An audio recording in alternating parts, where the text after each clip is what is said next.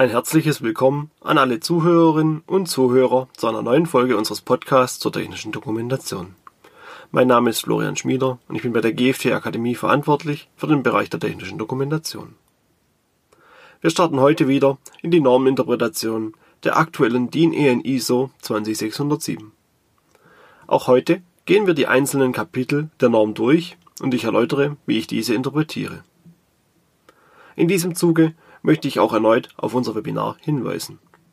Nach dem erfolgreichen ersten Termin geht das Webinar nun in die nächste Runde. Über den Link in den Show Notes finden Sie die aktuellen Termine. Zu Beginn wieder die wichtige Anmerkung von mir. Diese Normeninterpretation ist meine eigene fachliche Einschätzung und Interpretation der Norm. Ich bin kein Richter und ich kann es auch nicht einschätzen, wie diese die Norm interpretieren werden. Es könnte daher sein, dass ein Richter die Norm oder Teile davon komplett anders auslegt und sich dies entsprechend auf ein Urteil auswirkt. Aber das erfahren wir leider erst, wenn es dazu kommt.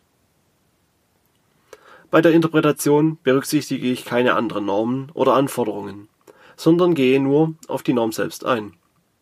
Verweise auf andere Normen führe ich auf und versuche sie auch zu erläutern.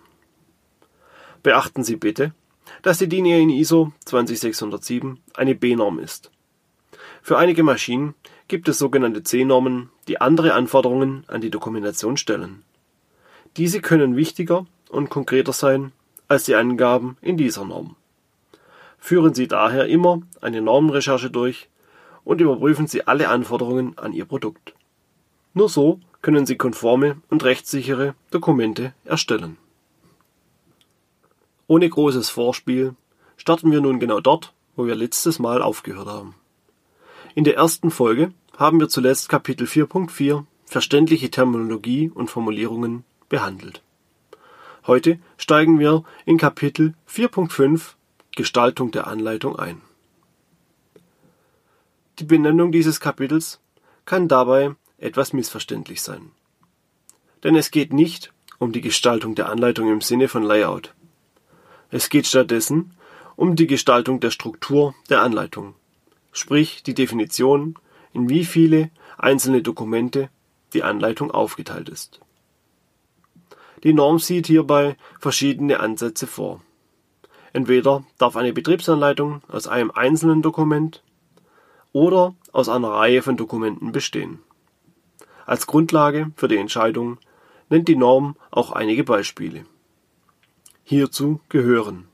Anleitungen, die für verschiedene Zielgruppen bestimmt sind, dass ein einzelnes Dokument zu groß oder zu umfangreich wäre, oder das Dokument unterschiedliche Lebensphasen der Maschine behandelt.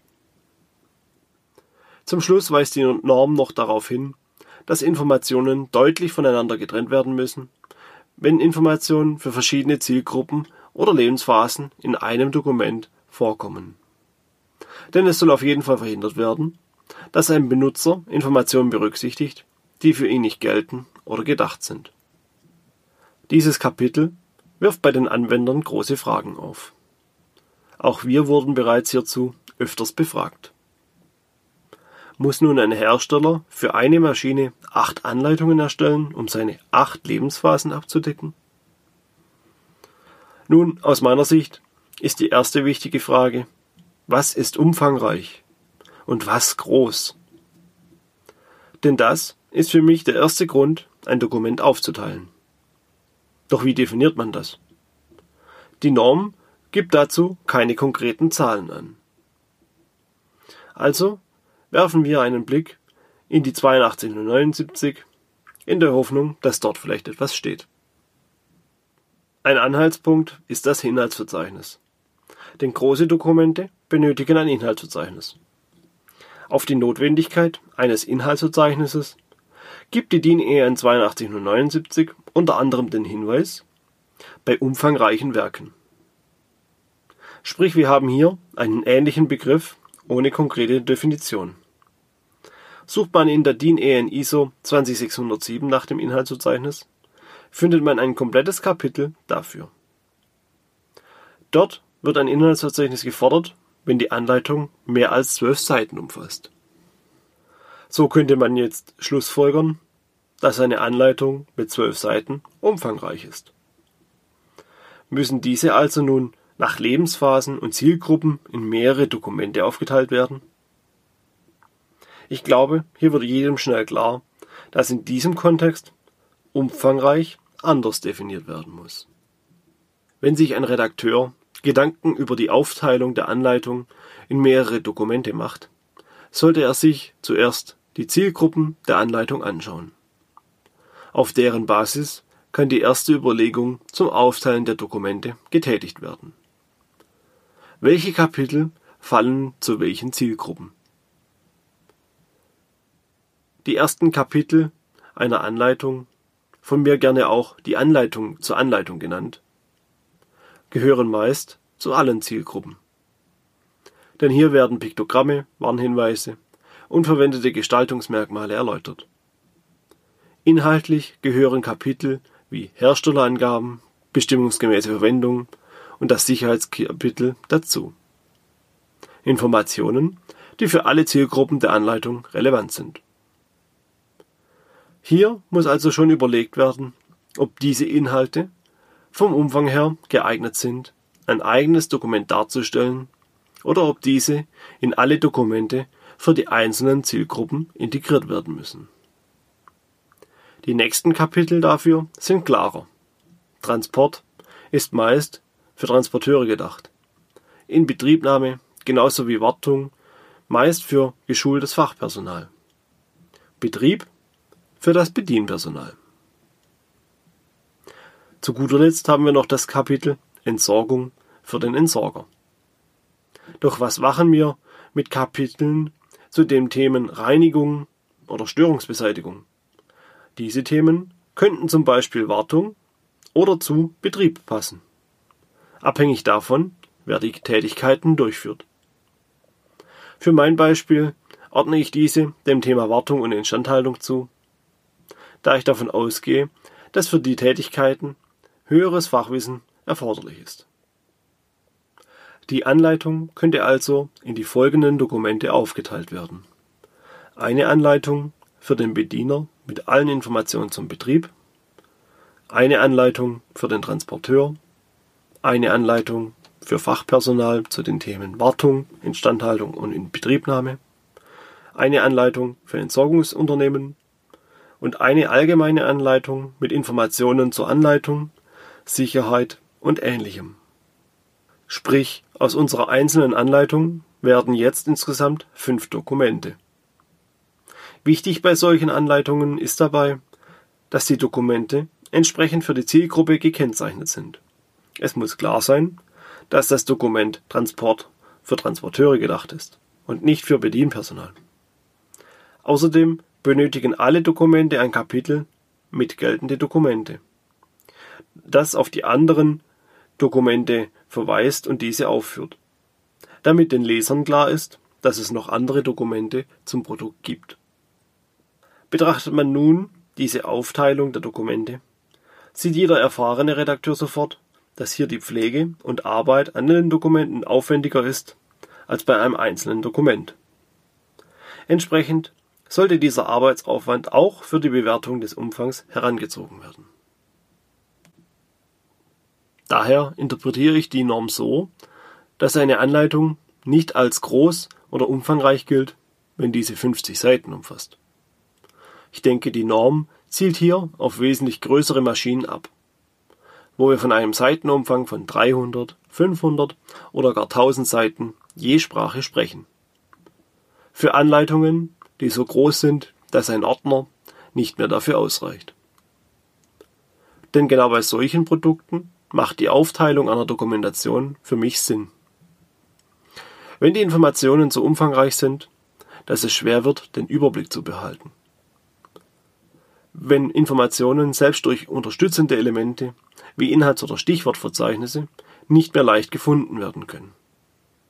Denn beim Lesen und Interpretieren der Norm sollte man immer im Hinterkopf behalten, dass sie für alle Maschinen gelten soll. Und dann muss der durchschnittliche Umfang höher angesetzt werden. Denn Produkte wie zum Beispiel eine Handkreissäge sind dafür zu klein. Und da wir gerade beim Umfang von Anleitungen sind, bleiben wir gleich dabei. Denn das nächste Kapitel, der DIN EN ISO 20607, beschäftigt sich mit dem Thema Zuliefererdokumentation. Auch ein schwieriges Thema mit teilweise für den Umfang der Dokumentation verheerenden Folgen. Das Kapitel selbst ist in der Norm nicht wirklich umfangreich. Die Norm behandelt das Thema sehr kurz. Sie sagt nur, dass Informationen von Komponenten oder Teilsystemlieferanten in die Anleitung integriert werden müssen, wenn diese benötigt werden. Die Integration dabei kann auf zwei verschiedene Arten stattfinden. Einmal eine direkte Integration in die Anleitung oder das zur Verfügung stellen der Originalanleitung des Herstellers. Weiter führt die Norm das Thema nicht aus. Und wie Sie sich bereits vorstellen können, führt dies bei einigen Anlagenherstellern zu Unmut und Kopfschütteln. Denn nicht jeder Anlagenbauer möchte dem Kunden die Zulieferer der Komponenten preisgeben. Aber eine Integration der entsprechenden Anleitungen ist auch kein Kinderschlecken. Denn häufig reden wir hier von Dokumentationen, die mehrere Ordner oder gar Paletten füllen können. Weitere Gesichtspunkte sind Urheberrecht und mögliche Haftungsfolgen. Denn übernimmt man als Hersteller Informationen des Zulieferers in die eigene Anleitung, so müssen diese überprüft werden. Eine ungeprüfte Übernahme der Informationen ist im Haftungsfall schlecht für den Hersteller. Aber auch das Anbinden der Originalanleitung entschärft keine Haftungsrisiken. Auch hier steht der Hersteller in der Pflicht. Jedoch nicht ganz so stark wie bei der Integration in die eigene Dokumentation. Wie also sollte das Thema gehandhabt werden? Die Norm gibt dazu eine konkrete Hilfestellung, denn sie sagt, dass benötigte Informationen bereitgestellt werden müssen. Wir sind hier wieder beim Thema Zielgruppe. Welche Informationen benötigt die Zielgruppe konkret aus der Zuliefereranleitung? muss zum Beispiel die Wartung der Anlage aufgrund der Komplexität von Wartungspersonal des Herstellers durchgeführt werden, müssen die Informationen aus der Zuliefererdokumentation dieser Zielgruppe zur Verfügung gestellt werden. In der Dokumentation für den Bediener können sie entsprechend entfallen. Dabei ist jedoch dann auch wichtig, dass dem Kunden zum einen klar ist, dass er keine Wartungsarbeiten durchführen darf. Und auch, die entsprechenden Dokumente dürfen dem Kunden dann nicht ausgehändigt werden. Es muss also ganz klar definiert werden, wer welche Arbeiten durchführt und sich dies auch in der Dokumentation widerspiegeln. Es kann nicht sein, dass vom Bediener Reinigungsarbeiten durchgeführt werden müssen, die dann in einem Wartungskapitel beschrieben werden. Aber das ist nur ein möglicher Ansatz für die Handhabung von Zuliefererdokumentationen. Das Thema wird leider nicht sehr ausführlich in der Norm behandelt. Vermutlich, weil sie eben für alle Maschinen gelten soll. Daher müssen Anlagenbauer auch andere Normen oder Regeln für die Dokumentation berücksichtigen. Nur die Einhaltung der DIN EN ISO 20607 ist hierbei nicht zielführend. Das nächste Kapitel der Norm ist nun nochmals kürzer als das vorherige. Es behandelt das Thema Lesbarkeit der Anleitung und verweist nur darauf, dass die Texte und Symbole der Anleitung für die Zielgruppen lesbar sein müssen. Gleichzeitig verweist das Kapitel hierbei noch auf den Anhang B. Redakteure, die sich mit der DIN EN 8279-1 oder der aktuellen IEC IEEE 8279-1 auseinandergesetzt haben, kennen diesen Anhang bereits. Denn er ist aus diesen Normen entnommen worden. Anhang B ist eine Tabelle mit Angaben zu minimalen Schriftgrößen und Höhe von Sicherheitszeichen. So wird dort beispielsweise für eine Anleitung, die aus einer Entfernung von bis zu einem Meter betrachtet wird, eine Schriftgröße von 14 Punkten empfohlen.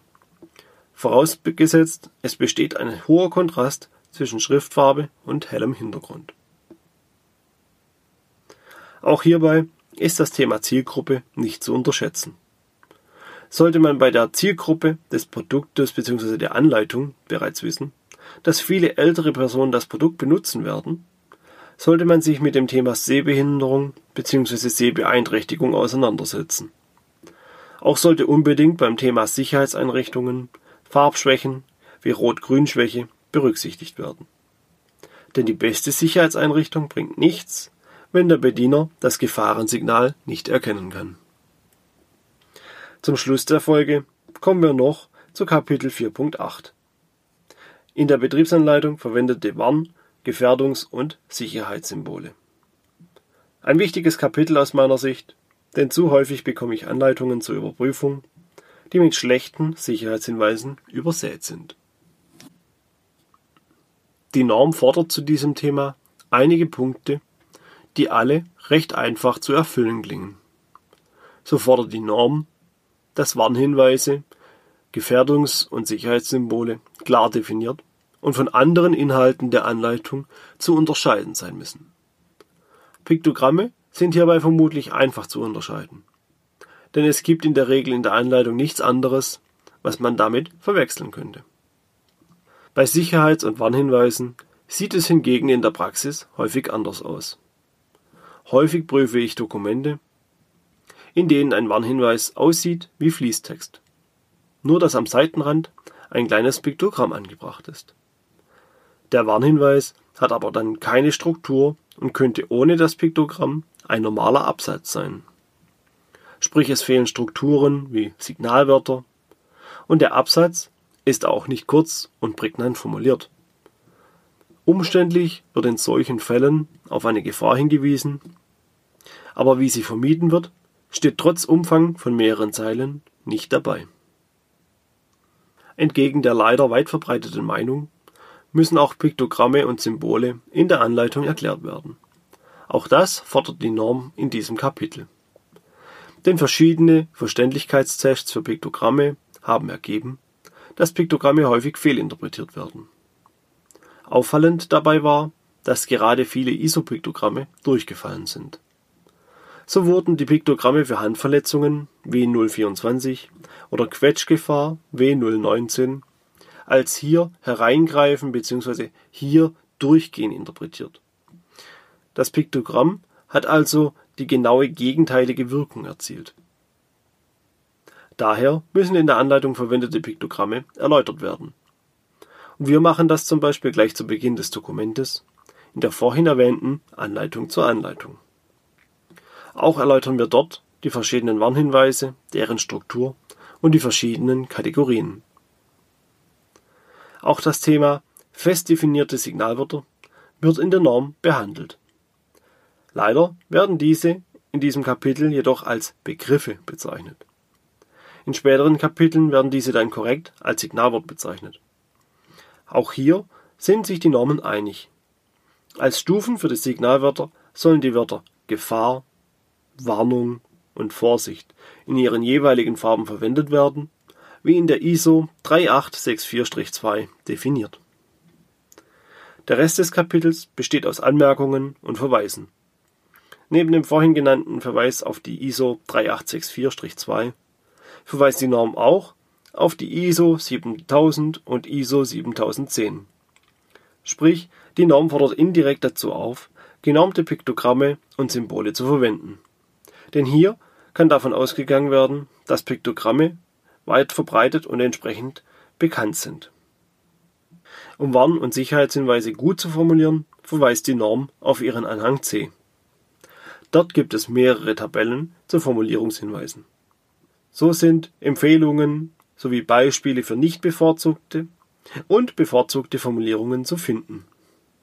Die Tabellen stellen dabei verschiedene Ebenen dar, angefangen auf globaler Ebene der Anleitung, über Sätze hin zu einzelnen Wörtern und Verben. In den Tabellen gibt es leider keine Kategorie für Sicherheits- und Warnhinweise. Der Leser muss für die Sicherheitshinweise geltenden Empfehlungen wie eine präzise und unmissverständliche Formulierung in den Tabellen suchen und selbst zuordnen. Und nun sind wir am Ende dieser Folge angelangt. Ich hoffe, Ihnen hat diese Folge gefallen. Wie Sie die DIN EN ISO 20607 in der Praxis umsetzen können, erfahren Sie in unserem Webinar. Nehmen Sie daran teil und bringen Sie sich und Ihre Dokumentation auf den aktuellen Stand der Technik. In meiner nächsten Folge schauen wir uns die nächsten Kapitel der Norm dann weiter im Detail an. Weiter geht's mit Kapitel 4.9 Gliederung. Falls Ihnen die Folge gefallen hat, freuen wir uns auf ein Abo oder einen Kommentar von Ihnen. Ich bedanke mich fürs Zuhören. Bis zum nächsten Mal und bleiben Sie gesund.